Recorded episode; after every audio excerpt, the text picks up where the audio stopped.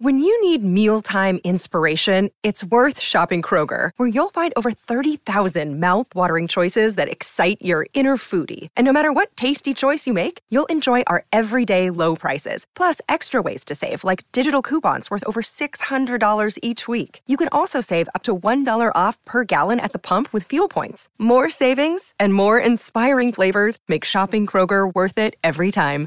Kroger, fresh for everyone. Fuel restrictions apply. ¿Alguna vez te has preguntado por qué los pájaros vuelan en círculos? Es por las térmicas. Estas son como una gran burbuja de aire caliente que se eleva desde el suelo. ¿Has volado alguna vez una cometa en un día de viento y la has visto subir y bajar?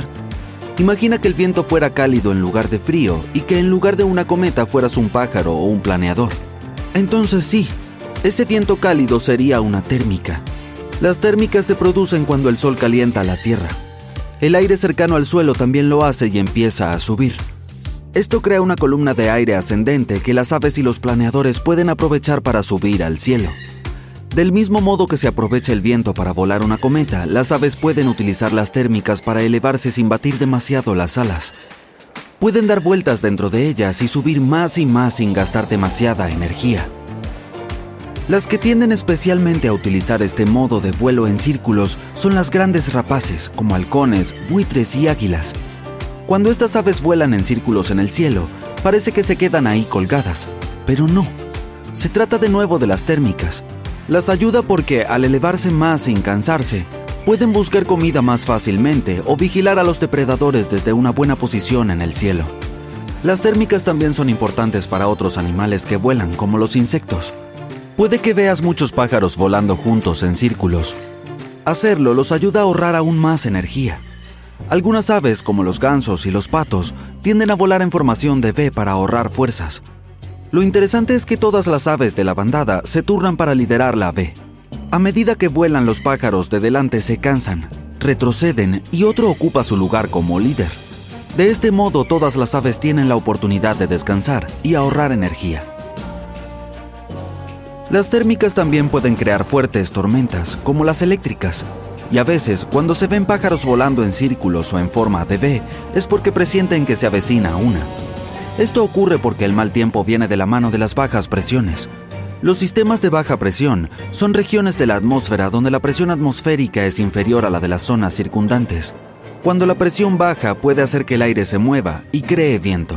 Si hay suficiente humedad en el aire, la baja presión puede provocar tormentas eléctricas, lluvias torrenciales o incluso huracanes. Las aves migratorias suelen utilizar su agudo sentido del oído y de la vista para detectar cambios en las condiciones meteorológicas. Cuando se acerca una tormenta puede haber cambios en la presión atmosférica, la velocidad del viento y la temperatura que pueden afectar a su comportamiento. Algunos otros animales también tienen comportamientos interesantes cuando se acerca el mal tiempo.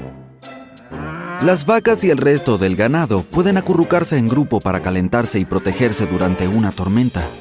Además se sabe que las vacas se tumban en el campo antes de un temporal como forma de aliviar este malestar. O al menos eso puede ser algo que hayas oído. La creencia es que las vacas predicen el tiempo. Entonces se tumban porque pueden sentir una caída de la presión atmosférica que viene con una tormenta que se aproxima. Pero la ciencia aún no lo ha confirmado, ya que no hay pruebas suficientes que respalden esta idea. A las vacas sí les gusta tumbarse de vez en cuando, pero lo hacen por diversos motivos como descansar o rumiar. Así que cuando veas una tumbada, no puedes estar seguro de que sea porque se acerca mal tiempo. Diferentes estudios arrojaron resultados distintos. Uno descubrió que estos animales no mostraban cambios significativos en su comportamiento antes de la lluvia, mientras que otro descubrió que las vacas se levantan más a menudo cuando se acercaba a una lluvia. Los anfibios como las ranas y los sapos pueden darnos información sobre fenómenos naturales. Si oyes a las ranas croar más fuerte y durante más tiempo de lo habitual, puede indicar que se acerca una tormenta. Estas son sensibles a los cambios de humedad y presión atmosférica, y tienden a volverse más activas y ruidosas justo antes de un temporal. Y en lo que respecta a los sapos, las investigaciones dicen que podrían incluso predecir terremotos. Esto se debe a que antes de un temblor se producen cambios en la química de las charcas donde viven los sapos. Los movimientos del terreno provocan estas variaciones, que a su vez hacen que estos animales huyan de sus hogares. Los científicos creen que deberíamos estudiar estos patrones para predecir los terremotos con mayor exactitud. Los perros también perciben las tormentas y los truenos. Sienten los cambios de presión atmosférica y tienen mucho más sentido del oído y del olfato que los humanos. Cuando se acerca una tormenta, puedes detectar ciertas cosas en su comportamiento. Por ejemplo, pueden volverse más inquietos o pegajosos, cadear en exceso o pasear de un lado a otro e intentar esconderse en un lugar seguro. Esto se debe a que los canes pueden sentir la electricidad estática que se acumula en el aire antes de una tormenta y pueden ponerse ansiosos o asustarse por los ruidos fuertes y los destellos brillantes de los relámpagos. Se dice que los perros también pueden predecir terremotos, sin embargo, no hay pruebas fehacientes de esto. Pero, ¿qué más da? Los perros son nuestros héroes incluso sin eso. Las abejas también perciben los cambios en los niveles de presión y humedad, así que utilizan esta información para predecir cuándo se avecina una tormenta. Estas son insectos sociales que viven en grandes grupos en colmenas o colonias. Por eso es tan importante para ellas predecir el tiempo. Necesitan proteger sus hogares y buscar comida antes de que llegue la tormenta. Por eso para las abejas, el mal tiempo puede ser como unas auténticas vacaciones que llevan mucho tiempo deseando solo para relajarse y comer toda la comida que han recolectado antes. Puedo identificarme con eso. Las arañas también tienen superpoderes cuando se trata del clima. Bueno, no pueden predecirlo exactamente, pero su comportamiento puede darnos una pista sobre la temperatura exterior. Cuando va a ser más frío, las arañas buscan refugio en el interior. Por eso si ves muchas en tu casa, puede ser una señal de que se acercan las bajas temperaturas es posible que hayas oído que las serpientes pueden predecir los terremotos. En realidad, la leyenda en la que se basa esta creencia se remonta al año 373 a.C., cuando se dice que las serpientes y otras criaturas abandonaron la zona antes de que se produjera un gran terremoto en Grecia.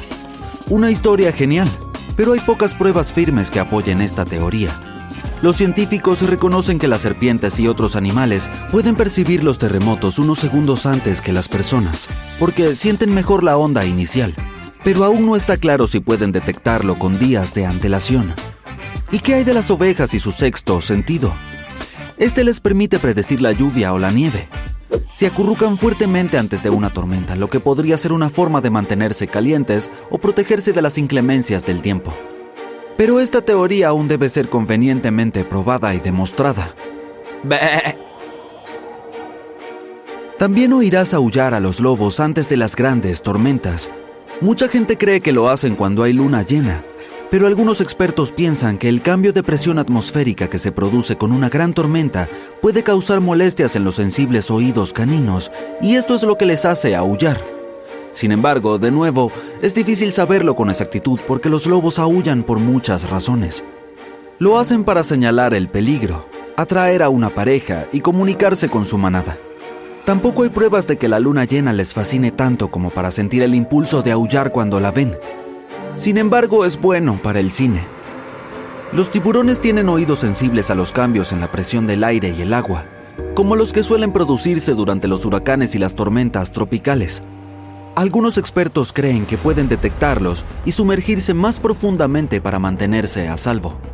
Estudios han demostrado que estos animales se comportan así muchas veces antes de las tormentas. De nuevo, nadie está seguro al 100% de esto. Pero como muchas otras criaturas, sí tienen una capacidad especial para detectar cambios en su entorno y utilizarla para sobrevivir y prosperar.